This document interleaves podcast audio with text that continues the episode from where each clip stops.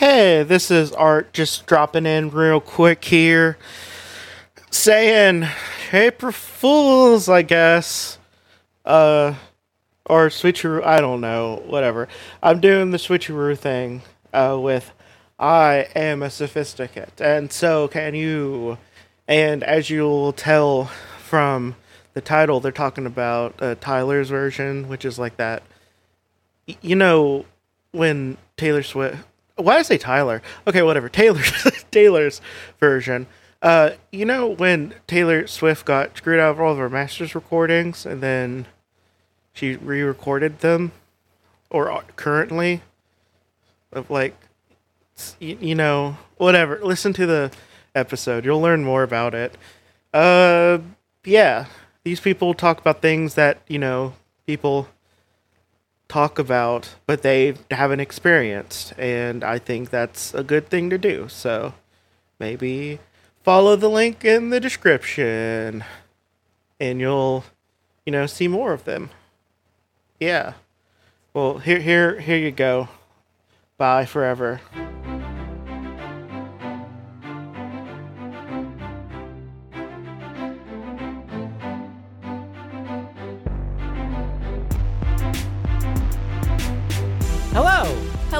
Welcome to I Am a Sophisticate and So Can You, a very special episode. Yes, a very special episode indeed. We are breaking into our own timeline because it's an emergency. It, it is a swift emergency. yeah, there's a Taylor emergency happening in real time. I am one of your hosts, Anthony, I'm Sydney. And this is I Am a Sophisticate and So Can You, Taylor's version. We're talking about Taylor Swift this week. Yeah, at the time of this recording, we're happily working away on this project, and the world as we know it has just really been flipped upside down by the release of Red Taylor's version. Yes. And I just felt that as people talking about things, it would be a, grave miscalculation for us not to address this immediately.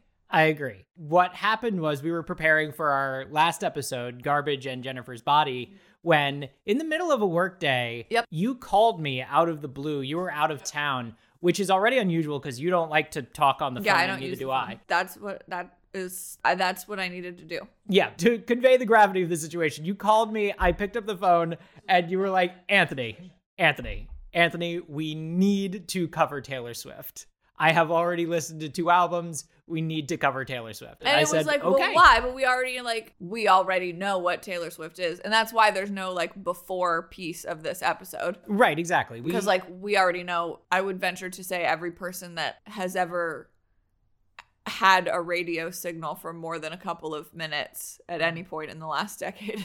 Yes, knows what taylor swift is. So like why why do we need to do that? But i just think there's a, such an important shift happening for her right now. Should we talk about our relationships? Yeah, taylor swift as as case studies and then sort of generalize out. Yeah. You should go first, though. Okay, I'm going to warn all the listeners. There's no way I'm going to get through this episode without talking a lot also about Kesha and Lady Gaga and probably to a certain extent Carly Rae Jepsen. so, I I wonder how profoundly it has affected my life that I was born 2 years before Taylor Swift because it makes a big difference I think in like how you view like okay so the first time I became aware of Taylor Swift was when Love Story came out. So she had already had a whole country album that came out that I didn't even fucking notice because I don't listen to country music. Love Story hit the pop charts.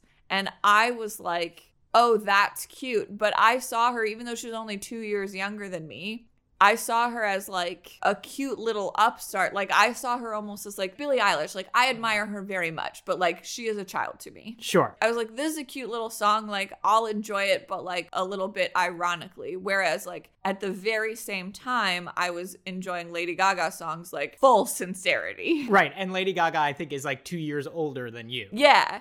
And like, I tied up a lot of identity with like the songs and the imagery and the like going to the gay clubs and listening to the songs. And I will say also, at that time, the music that was being released and the place that I was in in my life. Lady Gaga was talking about whatever the fuck weird shit she was talking about, like inscrutable metaphors. Yes. Kesha was talking about smuggling liquor into parties that she was not invited to. And those things felt very relevant to my life. sure. Yes. those were both like things that I was really like, yeah, that felt like immediately like close to me. And Taylor Swift was singing about like whether high school boys liked her or not. Like a lot of boy problems. The other one was the short skirts and the t-shirts. Yeah. Uh, you belong with me. That is still fearless, right? That's Yeah, they're both on Fearless. yeah, yeah, yeah. Okay. And that's a great song. That just wasn't where I was in my life. I was in like we take the drinks from the tables when you get up and leave them. Like that was so much closer to my experience. Yeah. So Taylor Swift was kind of like over there and I just thought of her as like I don't know, I just didn't see her. I didn't see her as like the threat that she would become. I took some notes for this one if you would like to know. And one of the pages is my the history of my opinion of Taylor Swift in 5 songs.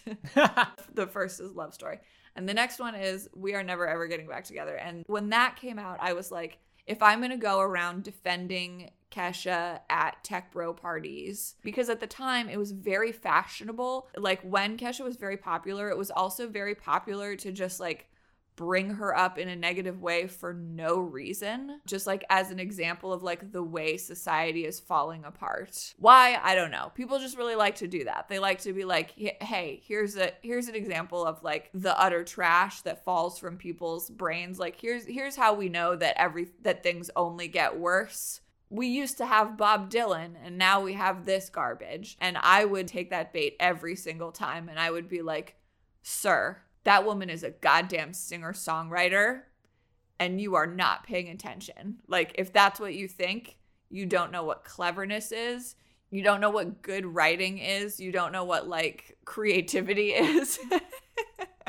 like, you're not paying good attention. I guess I was like, if I'm going to go around making enemies with the host every time I go to a party, a house party in San Francisco as a friend of a friend of a friend, I need to start having the same kind of respect for Taylor Swift because she is also just an unstoppable songwriter. Because that was the first thing that I really not the first thing, but the the thing that really like bound me first to Kesha is that I was like, oh, there every song is good. It's always good. Right. She just she's got the magic in her. And I was like, I think I have to admit that even though it's less to my taste, that is also true about Taylor Swift. I feel like I've been talking for a long time. Would you like to tell me your early Yes. chapter of Taylor Swift? So Taylor Swift started blowing up when I was still in college, and I just like didn't really care. I heard Love Story and I heard You Belong with Me. Like those are the ones that I knew. I didn't really get Love Story because I would only hear it like at part like I never sat down and listened to it, so I would only hear it at parties. Yeah. And people would always go hard on the end where it's like, oh, marry me, Juliet, blah, blah, blah, blah.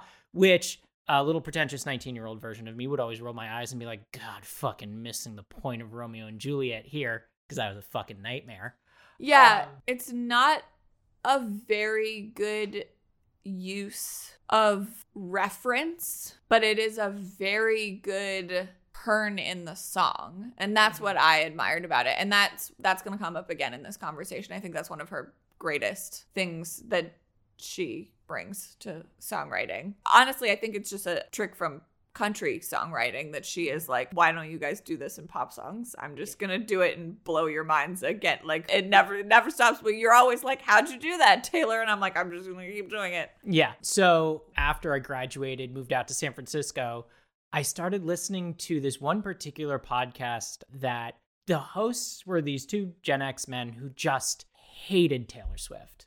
Just hated her and would do exactly what you're describing with Kesha, but with Taylor Swift. And they like kept track of all of the people that she was dating and breaking up with, and like any gossip story Oh. about her being rude to someone always made the podcast. They called her Tadoff Switler. That was the nicest thing they called her. What the fuck? Yeah. And so I then No, that's like actually like that is the thing that I'm talking about. When people need you to know that they hate something for no reason, it's always actually misogyny. And that's what I was going to say. Like, I became a data point in your theory because there were a couple years where I just, like, for no good reason, did not like Taylor Swift. It was passed to you from these men who, for some other reason, you. Right. And I just, like, took it very uncritically. But then as I got older, it moved back to, like, oh, like, then 1989 came out, Shake It Off happened, and I didn't really like the song Shake It Off then. For reasons I could not name but can name now, I still don't really like the song Shake It Off. Okay, Shake It Off is not one of the five songs that is in my the story of me and Taylor Swift, but I will say I in my little notes I have like a little heading for like notes for what happens in all the albums. In 1989, I was like I have too many notes just for Shake It Off, so I'm going to like break off just for Shake It Off. And then I had too many notes. I had to do another breakaway just for the breakdown of yeah. Shake It Off because there's just so much there. But we'll get there. We'll get back to that. Yeah. And then I, after I sort of got older, dismissed my like unnecessary early 20s dislike of Taylor Swift for no reason, stopped listening to that podcast, and I think it very quickly faded away. Then it just became like, oh, Taylor Swift came out with a new album? Okay. And then around 2019 i would hear songs of hers and be like oh that's really good. That's really good too from like her pretty much her entire catalog. And i would just start throwing them into like my workout mixes. So i was like oh taylor swift she's got some some good songs yeah. which basically brings us to now where i have now listened to i think with the exception of one with her first album all of taylor swift. Oh you never listened to the first one? No i didn't get to it. I wanted to re-listen to red taylor's version i understand. I no there's there's more important things to do. So the big turning point for me was Blank Space. That's a good song. This whole time that I was like, okay, I have to stop pretending that she isn't like one of the greatest songwriters of our time. If I'm gonna if I'm gonna be a fan of pop music and I'm gonna hold up Kesha and Carly Rae Jepsen as these like geniuses of our time, I have to acknowledge Taylor Swift in the same way, but she's just like kind of not my guy. And one of the reasons for that is that I just felt like I just felt like she kind of didn't get it. Blank Space dropped, and it is not only a perfect pop song. It is chock full of clever ass lines, which was is, which is what I was always praising Kesha for. Every line is clever and it's full of like her being all of a sudden she's like self-aware. She's like talking about herself and her own history and her role in projecting an image like the way I've been hearing for years Lady Gaga talking about like art directing her whole life.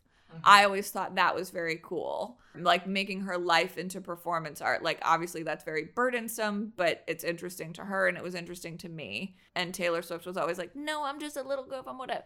And Blank Space was the first time that I felt like she was saying things like, like she has a lyric that's like, and by this time, she has been publicly criticized many times for like dating around or whatever she says something about like find out what he wants be that girl for a month. I was like okay. That was the first time that i was like no she does get it. She does get it and she's like starting to lift the veil a little bit. And that that really drew me in on not just what a good writer she is but her ability to like share of herself which was important to me.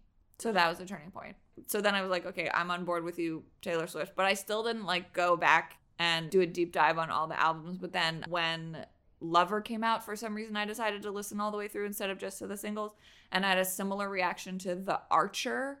There are a lot of lyrics in it that are like, whoa, Taylor Swift. Like, it's just some of the most revealing writing I think that I'd heard from her thus far. And I and I found that really like brave has become such a loaded word, but it was risky that's what I thought it was. I felt like like one of the reasons I couldn't connect to her is I just felt like I'd been seeing such a veneer of her. I was like, yeah, okay, she's a genius. You just put in a little um a little men upsetting her and out you get brilliant songs and it's a, a perfect machine you can't break it and that's when i i started to see like the human the woman mm-hmm. the last one obviously is an all too well 10 minute version. I think we should both talk about where we were and what that song did to us.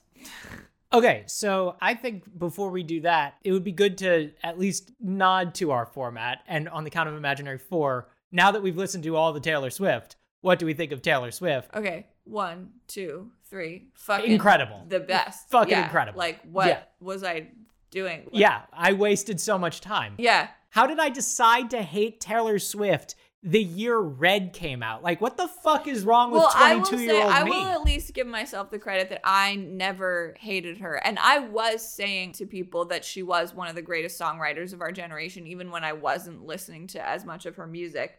But I do think it's like wild of me that I like go around in my car, like scrolling through like the Kesha albums and the Carly Rae Jepsen albums and being like, I love these, but I've listened to them too many times. Like, wish there was more of this. Like, wah wah, guess there's not. And like, it's never once occurred to me to just like go listen to all of Taylor Swift. Is it all just because Shake It Off is annoying? Like, is it all Shake It Off's fault? I, I blame Shake It Off and Bad Blood. I, I don't like those. Bad songs. Blood wa- it was a A low point. a low point. Sometimes I, I look at stuff and I'm like, she never makes a wrong move. But sometimes now that I have listened to all the albums all the way through, I'm like, I'm not sure all these choices were correct. Yeah, but she's got over 200 songs, and it's amazing that we have like a handful of ones we don't like, and most of them are fine to incredible. Yeah, like her worst song is like a like a good song. Yeah, it's still a good pop song. It's just not a good Taylor Swift song. Like, what do you think is Taylor Swift's worst song? I think it's Bad Blood. Bad Blood is up there for me. Do you know what else is up there for me? And it was also a single. Look what you made me do. Look What Me Made Me Do isn't my favorite either, but I didn't mind it as much. I definitely that song came out and I was like, this album is not going to be for me at all. And now I do think that album is like a little like not. And it's weird that it came out in 2017. It's like a little late for that vibe. Mm-hmm. There's a couple tracks on it that I really like, and I think if they'd come out in like 2014, I would have been like, I love these songs. But I never had that chance because it came out in 2017, and my introduction to it was Look What You Made Me Do. And I was like, this is an annoying song, and I never engaged with the album at all. And I just like kind of ignored her until Lover. Since you were asking what we felt when we started this project, I started this project and I was like, okay, I should start with Red. Because that's, Because that's her- the thing of the moment. yeah, that's the thing of the moment. I want to do the original version because I'd never sat down and listened to any Taylor Swift album all the way through. Put it on, and by the end of State of Grace, which is the first song, I was like, oh, this is different than what I thought. Yeah. This is not what I was expecting at all. And it is. So we were talking weeks ago about how Taylor Swift and Tom Waits actually have a lot more in common than you would think. Well, we, yeah, when I called Anthony and I was like, we need to do Taylor Swift, I was like, and we need to give her the full Tom Waits. yes. Like I the way we're gonna cover her is that we're gonna listen to every fucking Which is a lot Thing. easier of an ask for someone who has there's not as much. less than 10 albums, counting her own versions. Yeah. Also, I will say, this is an aside.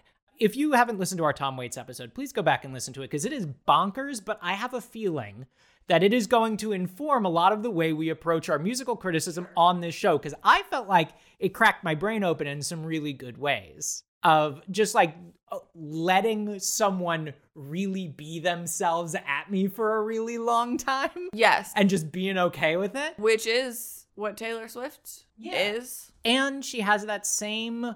I said it to you like after listening to just a couple of her albums. She has that same uh, ability to be really hyper specific Yes. that Tom Waits does. She's just hyper specific about different things. She's more of an optimist. Absolutely. Like if Tom Waits were a 30 year old optimistic woman instead of a 70 year old pessimistic man, he would sound a lot more like Taylor Swift, putting the experimental stuff aside. and they are both something that's appealing about both of them is they're both really not shy about their own emotional pain. yeah, yeah, they're really willing to put it out there. and not in a way that's coming once again from like team gaga team kesha not that there's teams female competition is a fallacy of the patriarchy but like i think those are two artists who are who tend to be a little more guarded and when we get some vulnerability from them it feels like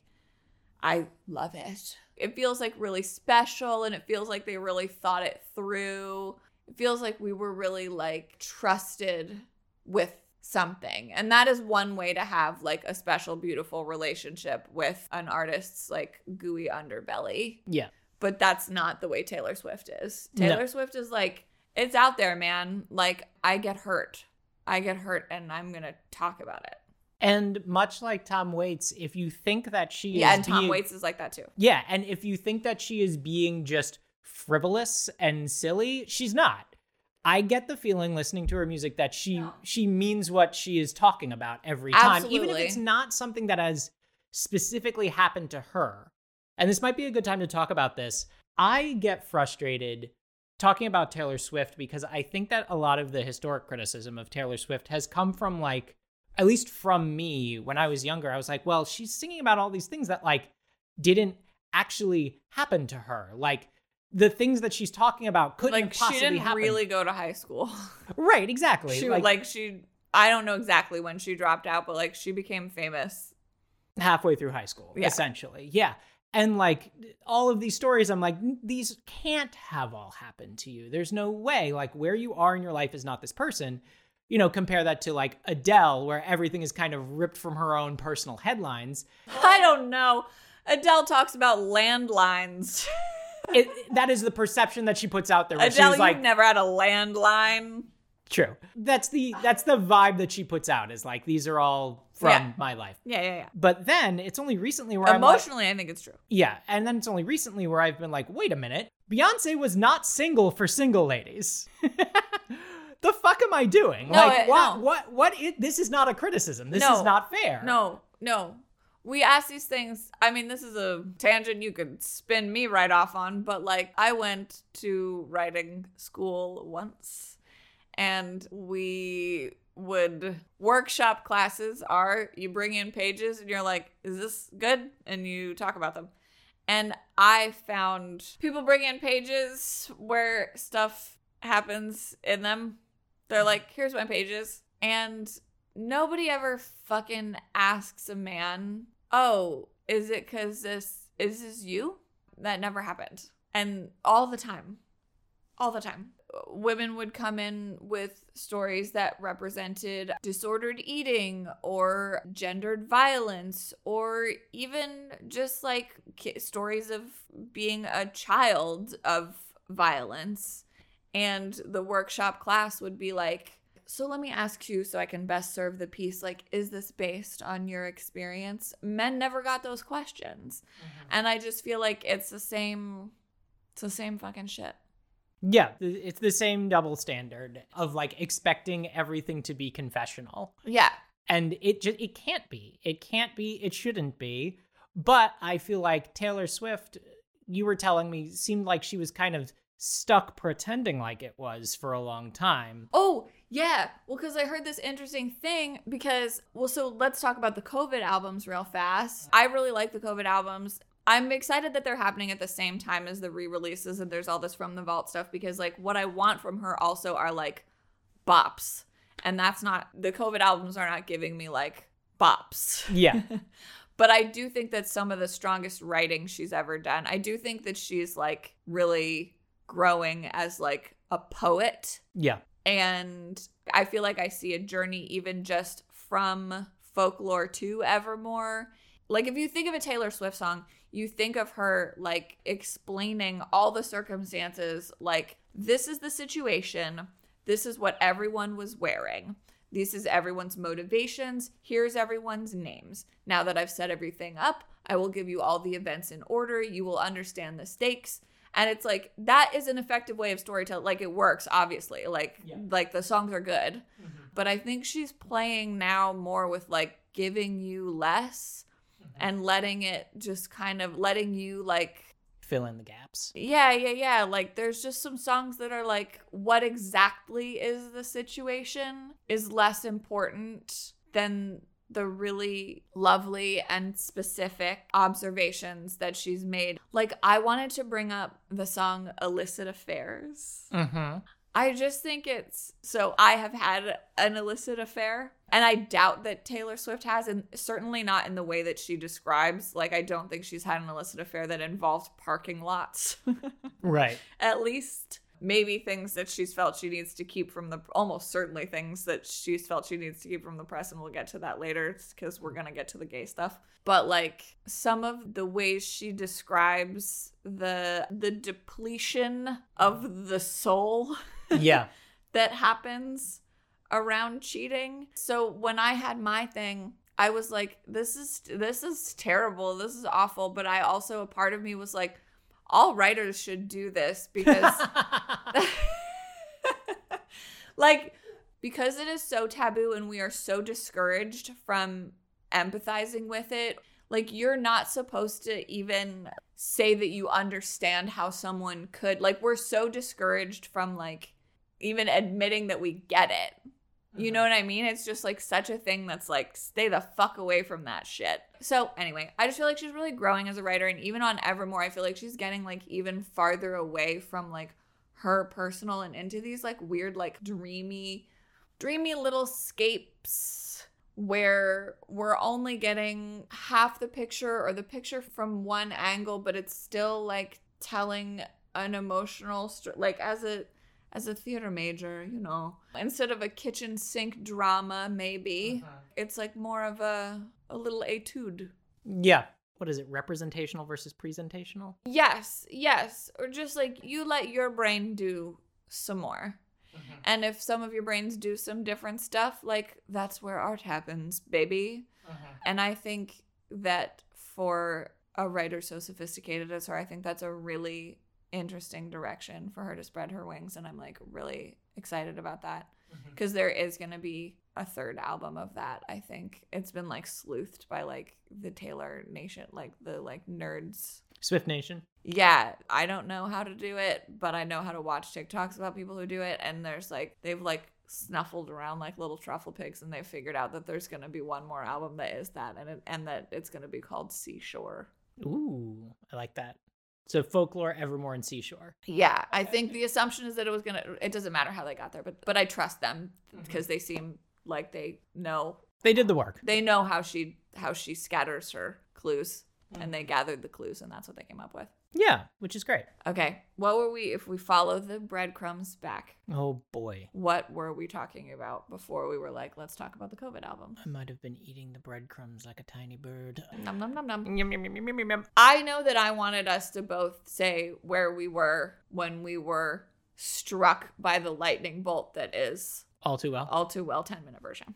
All too well 10 minute version, Taylor's version. I was on the plane back from Seattle, was when I got the chance to listen to that. I mean, I thought it was incredible. I listened to the original All Too Well just like a few days before I had listened to the original one, and that was the first time I had ever heard it. Oh, right, because you listened to the original Red. I would listen to the original Red first, and then I and listened then, to okay, yeah, yeah, yeah. over the For course like of the next. research. Yeah, because I had never heard it. I had only heard like a couple of the singles. I just knew because I'd listened to I listened to both Fearlesses to see if I could discern a single difference in recording and because I couldn't I was like I don't need to listen to the first red like it's going to sound exactly the same it's just going to have all the new stuff. Yeah. So I didn't do that. But anyway, go on. So I was struck by the original All Too Well, which I feel like is more of a meaningful feeling because I had never heard any version of it. That was, I think, the point where I was like, I was bopping along, I was having fun, and that was the point where I was like, okay. And it wasn't like, all right, you've won me over, lady. It was like, okay, I just saw you write like four bops in a row, and this is just incredible songwriting. Moving without being schmaltzy, like she toes every line and hits every note perfectly emotionally. It's a it's a perfect portrait. It does everything that it needs to do. Mm-hmm. Like it's a perfect piece of writing. Like forget songs. Like I like she could she should get into Yale. right. So I was just hanging out at home and TikTok was taken over by like this 10 minute version and I was like and I had never heard the original version because it wasn't a single so I didn't even know so I was like okay let me listen to this but like the way people are talking about it it seems extreme and I know Taylor Swift fans and they're like They can get a little intense. they can get intense and and i know how i i know how much i respect her And I think it's going to be a good song. And I'm sure she can pull off 10 minutes of material and I'm excited to listen to it. But like, I remember Shake It Off and the song will have no effect on me. It's not going to be a big deal. And then I put on the song, and then 10 minutes later, I was just like bawling into my hands. just like weeping. I was just like, wow, she got me. And it was like a combination of like how well the story was told. I felt like she really brought me in. Whenever anyone invokes their parents in things, that's a great way to like bring my emotions to the surface. And she she does do that in that song. And like having come as far as I have with her and like my respect for her as a writer coming like stepping up and up and my walls with her as a person sort of crumbling and crumbling. This 10 minute song just like really was like this cathartic culmination of like i'm here now taylor. Mm-hmm. i am here now. I know i just made another like deranged game of thrones reference like really recently but i feel like all too well 10 minute version is like her like slicing the night king just like stabbing him into a million pieces and i'll tell you why is the Night King Jake Gyllenhaal? No. The Night King is a, a storytelling promise that this person is capable of this. And so our song is the Slam and Screen Door, which you didn't listen to. But I have heard that song, so I do know what you're it's talking a, about. But it's a great song. It's a really impressive song. The album, I did listen to the album, it, but it felt like homework. But that song is a great song, and it's a really impressive song for like a 15 year old girl to have written. Our song is the Slam Screen Door is Arya Stark hitting that target the first time we meet her when Ned is like, I don't know, not everybody can hit targets all the time. And she's like, I fucking can. It's like a promise on, like, no, this person has all of the promise within her. And then All Too Well 10 minute version is the show of our lives of the music industry being like, we didn't fuck this one up. Do you see what I'm saying? Yeah, like she has survived to be yes. everything we wanted yes. her to be. Because they did fuck other ones up. Oh, yeah. Because we lost Kesha. she came back, but we lost her for a while. Yeah, she came back and she's the thing I want to lean on is that it's like that's the one we deliver. It's more about like of all the things that the Game of Thrones writers promised us and then dropped between their clumsy little hands. That's what they brought us home. And of all the things that the music industry has been like, here you go, this is going to be good forever. And then they've fumbled the ball. This, they didn't, not because of them, because of her she just never fumbled. She just continued to be uh, so good and like hone her craft until it's the best 10 minute song that's ever been written and it unseats American Pie. And she's the queen of fucking recording, and everyone else needs to sit down and listen to what she says. And she's 32 years old. Yeah. No, I, I, I absolutely agree.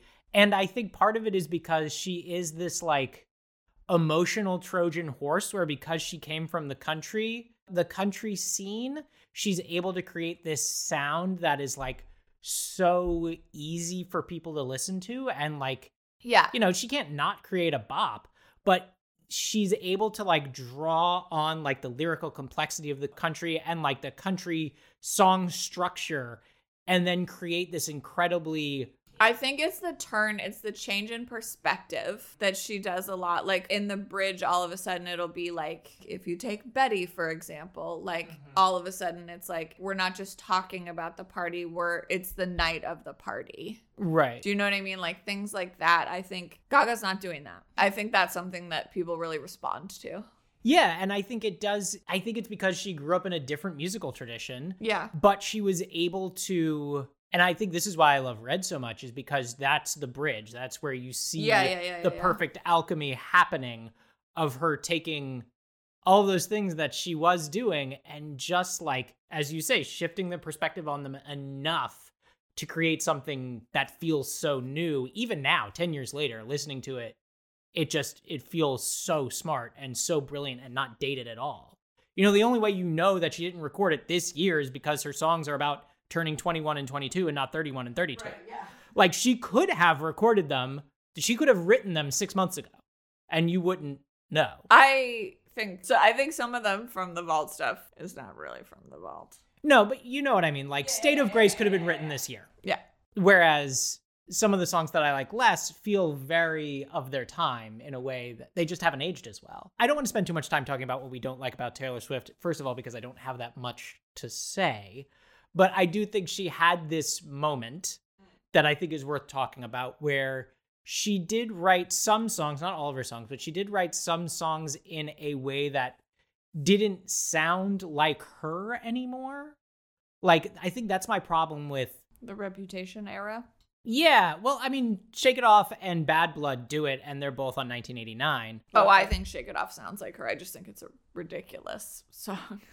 That bridge has so many. I was like, don't forget to say the thing about the hella good hair. And then I was like, don't forget to say that the, it's just like so, there's so many parts of it that are so embarrassing. And I was like, don't forget to say the, the thing about her saying, like, you could have been getting down to this sick beat. And then I was like, I listened to it again and I was like, listen, if you say both those things, you're going to forget to say, hey, hey, hey. Like, it's, it never quits. It never quits. And not in a good way. That breakdown is one of the most embarrassing things that I think has ever been recorded by any person. But I do actually, I disagree with you a little bit, and I do think the song that the song is pretty fun. Sometimes in those couple of albums, she was like, oh, well, these haters are just trying to front on me, and it used to be mad love. And I'm like, that is a way of writing, and that is a way of talking. That is completely legitimate. However, Taylor, that's not how you write, and that's, That's not true. that's not why we're here with you. That's true. And as I recall, the Shake It Off video is also very embarrassing. I think we should talk about Taylor Swift's feminism journey because I think it's another thing that really kept me from connecting with her for a long time.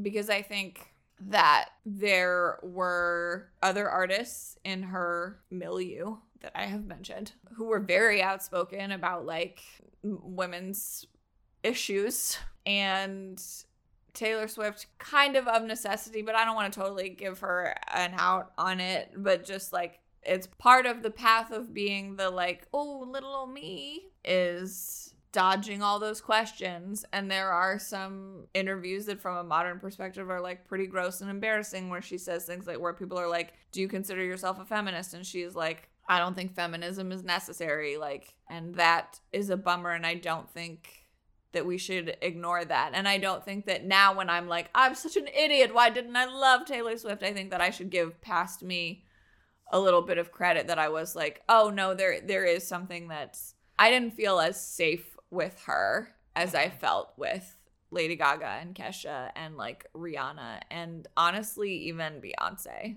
hmm even though she doesn't always give me a reason. It's just the the vibe. the vibe. Yeah, I, I I can see that, and I would like to give myself some credit and say that that was something I was responding to all those years ago, but I don't I don't think it was. But it doesn't feel good to listen to someone and then have them show up and be like, "Eh, those things you care about, I don't really care about," or like, "I'm not really thinking critically." And like again, I was 2 years older than her and so like while I was admiring her work in an industry that I was very emotionally invested in, I just watched her capture the hearts of I was always like is there will there ever be a generation that doesn't think the world of Taylor Swift? And so far the answer is no. Mm-hmm. like she has successfully captured the hearts of 12-year-olds continuously. and held them. Yes, and held them as they grow, which is like Pretty impressive. good for her. So knowing that at those times, sometimes I was like, I wish she would talk about it differently. I wish she would talk about her process differently. She always had this persona that was like, everything is so easy for me. Like she would say things like, I, it never takes me more than 20 minutes to write a song. And I thought that now I'm kind of like, That's iconic. yeah, yeah, yeah. But at the time, I was like, who would say that to like people who are like struggling to, you know what I mean? Like it felt like tone deaf. And then the Kesha thing was going on. The Dr. Luke lawsuit. Yes. And which I don't know why you would be listening to this and not know this, but Kesha was suing her label to separate her music from the person who had producing who had been producing her music because he had been abusing her in an ongoing fashion and on at least one occasion drugged her and raped her which seems like a pretty good reason to me to not have to work with someone anymore Yes. so that happened and she lost and i was very sad. Taylor swift a dj grabbed her butt. And that's also not okay. You should not grab people's butts. And she sued the dj for one dollar just to make a point and she won which is a good thing. Mm-hmm. It is a good thing that she won that lawsuit. Like she did it to make a point and she made the point and it is good that the point was made but it was hard for me because it was like especially coming from her as this person that's like everything comes to me so easily that it was like oh did you also just make it look so easy to like win in court against abusers? Really? Did you really just like waltz into court and be like sit down abusers i win when kesha's just been in like two rounds of rehab and like hasn't been able to re- release any music in like five years and like It was tough for you to swallow. It was hard. And then and then me too. Mm-hmm. And then me too. And there was all this speculation from the kesha community. Everybody was like oh no kesha if you had just like you were just like six months too soon if you had just waited six months. And that always really broke my heart. Like yes maybe her outcome would have been different if she had waited a little bit but also maybe all the outcomes would have been different for me as a woman filled with rage it's like yeah okay it was too soon for me too but it wasn't it wasn't too soon for me. Right. so that made me sad. And then time magazine made the co- the cover of time magazine that year was like the women of me too and they put taylor swift because of the butt grabbing lawsuit and they didn't put kesha Right. I don't know. It just seemed outrageous to me. It's like, do people know what this woman has been through? Like, so that was hard. However, I do know that IRL, Kesha and Taylor Swift are like actually really tight. And Taylor Swift was a really important source of support during that time yes, for Kesha. and like donated a lot of money to her legal fund. And I think part of the point of the like butt lawsuit was like to shore up cases like that. Like I like I think I think Taylor Swift is capable of a lot of empathy.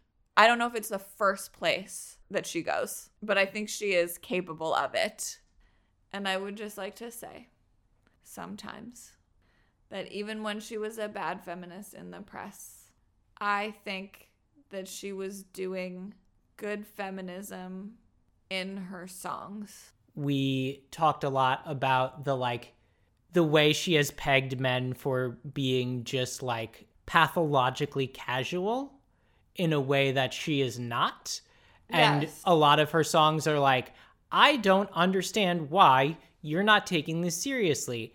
And corollary, I don't understand why you're making me feel crazy for taking this seriously. Yes, I feel like even though it wasn't always like super explicit and like she had to go on her own like outside journey or whatever within her songs when she was writing songs about relationships, I feel like she always did a really good job writing about like female strength can be having feelings. Female strength is not imitating men's stoicism. And I think that that's a good a cool point of view for her to have had even when she was so young and even when she was saying when when she didn't know how to say that outside in interviews when she when she wasn't sure what her like politics I uh, I'm doing that I'm doing air quotes Yeah. voice A- And I think that as a corollary to that, you had mentioned like one of the things you like about her songwriting is we know from her public history that at least none of her public relationships have really been that long. But what she's saying in her songwriting, particularly all too well, is like relationships do not have to be long to have an outsized impact on you. yeah And like something can be formative and brief. Yeah. That is okay. I, I have some I have so many notes about like how much she likes to talk about war. She really likes to talk about war, and it's like over dramatic, but it's also like, but I like that about her And also, like- when you're she's like, 21 and get These dumped, these are my wars. Yeah. These are my wars. She likes to talk about scars and she likes to talk about scars finding them on someone else and she likes to talk about them like as if they're literal. And I think that that's like I don't think it's like too much. I think it's like honoring pain in a way that a lot of people are not willing to do and that she is finding that a lot of her partners are not willing to do and a lot of like men around her are not willing to like like I think she's finding that she's not being taken seriously except through her work in this way Th- this this is a time that she could say whatever she wants mm-hmm. and be like yes it's fucking damaging to mm-hmm. be treated this way yeah, even if only for a short time. yeah or even if it's in the breakup of something that is if it's in the breakup and the other person doesn't seem as Broken up about it. yeah, like even if it's not affecting the other person, like I'll be the one that says that I am affected by it. I think that that is in just in cramming her whole catalog into my brain Yeah. in just a few weeks. It's like one of the things that I felt that I admired about her the most is that she was so like naked about that stuff and it's like it's just like it's just like a different approach to being feminist about it it's, it's a different approach to being to calling out male privilege basically mm-hmm. without naming it as such Yeah. She really and from the beginning like even in the very early albums she talks about like men we did not talk about dear john name and names. Like from the very beginning like saying like these are ways that men behave and it is not a surprise. It is not like they are allowed to do this. Like it's not no, no nobody expects otherwise of them mm-hmm. including me really like it's not and i don't know is this going on in other country music like i guess i'm not super well versed but like to be like men get to move through relationships this way and women have to move through relationships in this way carrying these additional things Yeah. and i'm not going to pretend that that is abnormal but i am going to say that it is unacceptable Mm-hmm. to be saying that from the time that you're 18 even though in the press you're like i what feminism is i think that's kind of special. I think before we get too far down the garden path, we wanted to talk about the gay stuff. let's talk about the gay stuff. Okay so there's a lot of speculation especially after the last couple albums and just like other internet digging. People who are into taylor swift are like really into taylor swift. And they're like going and looking and there's a lot of gays there's a lot of gays who are really into taylor swift and i am a gay and i have recently in the last few weeks become really into her music but i will tell you right now with an unburdened heart i don't I, i'm not she's not my type Well, no, she's younger than you. yes, she's two years younger than me. That's enough. Anthony is referring to a handicap I have where I can't. I've never been attracted to a person that is a day younger than me. It's just a fact. I don't know. Something ha- something happened. To, I don't know. I don't know, but it's true. So is that why? I don't know. Maybe. Honestly, I think it probably is a factor. But I'm just letting you know that I don't. I don't have a dog in this fight. But I do know what it is like. I'm 34, you guys. We used to have nothing. Like, I do know what it is like to search and search and be like, I need this one. Mm-hmm. I need this one. and you've said that to me a couple of times about certain celebrities. Oh, oh who? Oh God. Um. Oh, I remember what it was. It was when I was like, "Oh, did you know that Gillian Anderson was bi And you were like, "Anthony, do not be wrong. Oh my God. You you cannot be wrong on this, Anthony. I need this one." And I was like, "I I'm not wrong. I'm not wrong. She's very open about it." yeah. Yeah. Yes. Great example. Because I, yeah, I did need that one. And I could have used it a lot of years sooner. So if you are out there and you are a queer fan and you are searching, you're searching for clues and you're like, is there a chance? Like, I need this one. Like, I need it so bad. Like, I just want like, please let, please let Taylor Swift be a not gay. Like, I just, like, really. but you feel like your own judgment is clouded by how much you yearn. I'm here for you as an impartial. I don't know why I know this. I'm I don't even particularly have great gaydar most of the time. Some people look at a Rubik's cube the first time they see it and they're like, I think I could solve that and they just like kind of figure it out. Some people just like see how to do it. Matt Damon looked at that problem on the whiteboard. Mean Good Will Hunting. Yeah. And he was like, I think I get it. I listened to Taylor Swift's whole catalog in three weeks and I watched some minutes of interviews with the actual Taylor Swift and I watched some minutes of people talking about Taylor Swift. I don't know where this confidence comes from, but I feel I feel like touched by not not theory but uh, but knowledge. I have the answer. And the answer is So, human sexuality is complicated. And for me to answer that question, even for myself, would be like, I wouldn't even know how to go about doing that. So, I'm not, it's going to sound like a cop out, but I'm not going to try to tell you exactly what Taylor Swift's sexuality is, even though, like, in a non-verbal way, it is super clear to me. But I will say to all you scrambling queers out there, you are not scrambling in vain. Taylor Swift is not a straight. You can relax.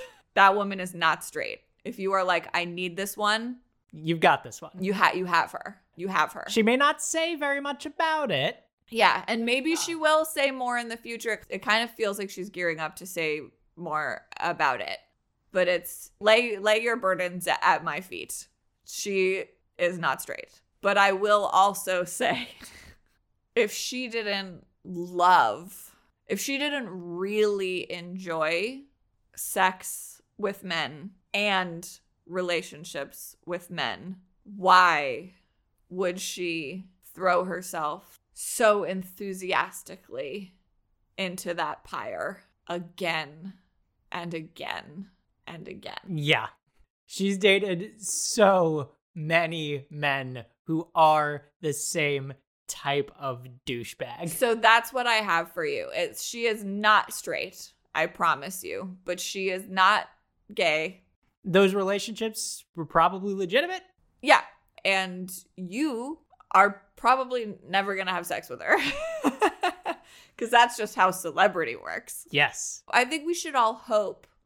I'm going to set an intention. Let's all manifest that I I would like to see her publicly linked to because I do think like Lady Gaga loves to talk about like how sometimes she like fucks around with women. I don't think Lady Gaga is ever going to have I don't think she's interested in a relationship with a woman. I don't think that's in her future. I just don't think that's her like bag. And that's her prerogative. Uh, right, yeah. But I I feel like that's I feel like we could see that from Taylor Swift. And You I- can see the timeline in which that happens. yeah, and I want that. I want that for all of us. I want that for I want that for you guys. Okay. I want to ask our usual questions, but I think the answer to the second one is obvious. Do you need to do this reading? Yes. No Yes, fucking duh. You need to do this reading. You should like you're only cheating yourself. Uh what class is it for though? Just like being alive. Sure. But I also do think that because there is this metatextual conversation with her and Tom Waits, there is this fun There is definitely something to be said about like It's a- Americana. It's a different Americana. Yeah, it's like football games and the prom and like at least in her earlier stuff, homecoming. but and kind of in her later stuff in a weird I was just thinking about how like one of my favorite songs off Lover is Miss Americana and the Heartbreak Prince and I think that's such a fun dystopian is like a fun house mirror for some of her earlier like high Mhm. school songs. I'm just looking at my misc page for like what other like random catch-all thoughts. Oh my god, I wrote down at some point I wrote down I want to know if Taylor Swift thinks that Betty and James should get back to like should Betty take James back? I'm going to say if indeed Betty and Cardigan are in conversation with one another and are two sides of the same story, They are. She has said That's not that's not theory. That's that's what she has said. I would say then taking them both together, no, I don't think she thinks that. I think so too. But I think that's I think that's really interesting writing because Betty comes second and so it's like it's you sort of like root for it in the song. Mm-hmm. But then when you listen to Cardigan it's like Yeah, no. no. This bitch has other options and you cut her too deep. Yeah, exactly. I just realized we talked this whole time and we never talked about why she's re-recording her music. Oh, yeah, which I think is fascinating. So You go ahead. So my understanding, and correct me if I'm wrong, is that she worked with a record label for a long time that had all of her albums, had the rights to all of her songs, as most artists do, and they sold her rights to a different recording company which wasn't bad in and of itself, but that recording company immediately turned around and sold the rights to all of her songs to an investment firm. Okay, so I actually do think that part of the problem is that the who they sold it to initially before the investment firm was Scooter Braun and she just had personal beef with him. Like I actually do think it's like more petty than that. Mm. But I don't know all the details so I hesitate to chime in, but I just think that there's pettiness involved and I like I just always like when she's petty. That is fair. And I do know that there is at least one song, Ronan, which is on Red, that she wrote intentionally, did not put on any of her albums. She wrote it as like a benefit song, and all the proceeds from that song were supposed to go to child cancer research. But once the the investment firm bought the rights to the song, they were like, no, those proceeds go to us now. And so she Ugh. yeah. And so she re-released the song on Red so that the money could continue to go to cancer research. So, with that, I think we have to wrap up our journey into the heart of the Taylor Swift. Please do go listen if you haven't already. If you are already there, I hope that this has been fun for you to see us coming to join you at the Taylor Swift table. Yeah, I I hope that if you know her stuff, like I hope that fresh ears were valuable to you. I think I'm a pretty I think I'm a pretty like smart listener. Mm-hmm. I think I pick up on stuff. Yeah. So I, I hope that even though I'm sure you could out lyrics me if you've been listening to her this whole time, I, I, I hope that I gave you something to think about that you hadn't thought about before. yeah, yeah. We will be back soon with more of our regular programming. Yeah, more things that we actually don't know. Yes. Um, until then, like us, subscribe, rate us on iTunes and all other places where you find your podcasts. And until then, good night and good luck.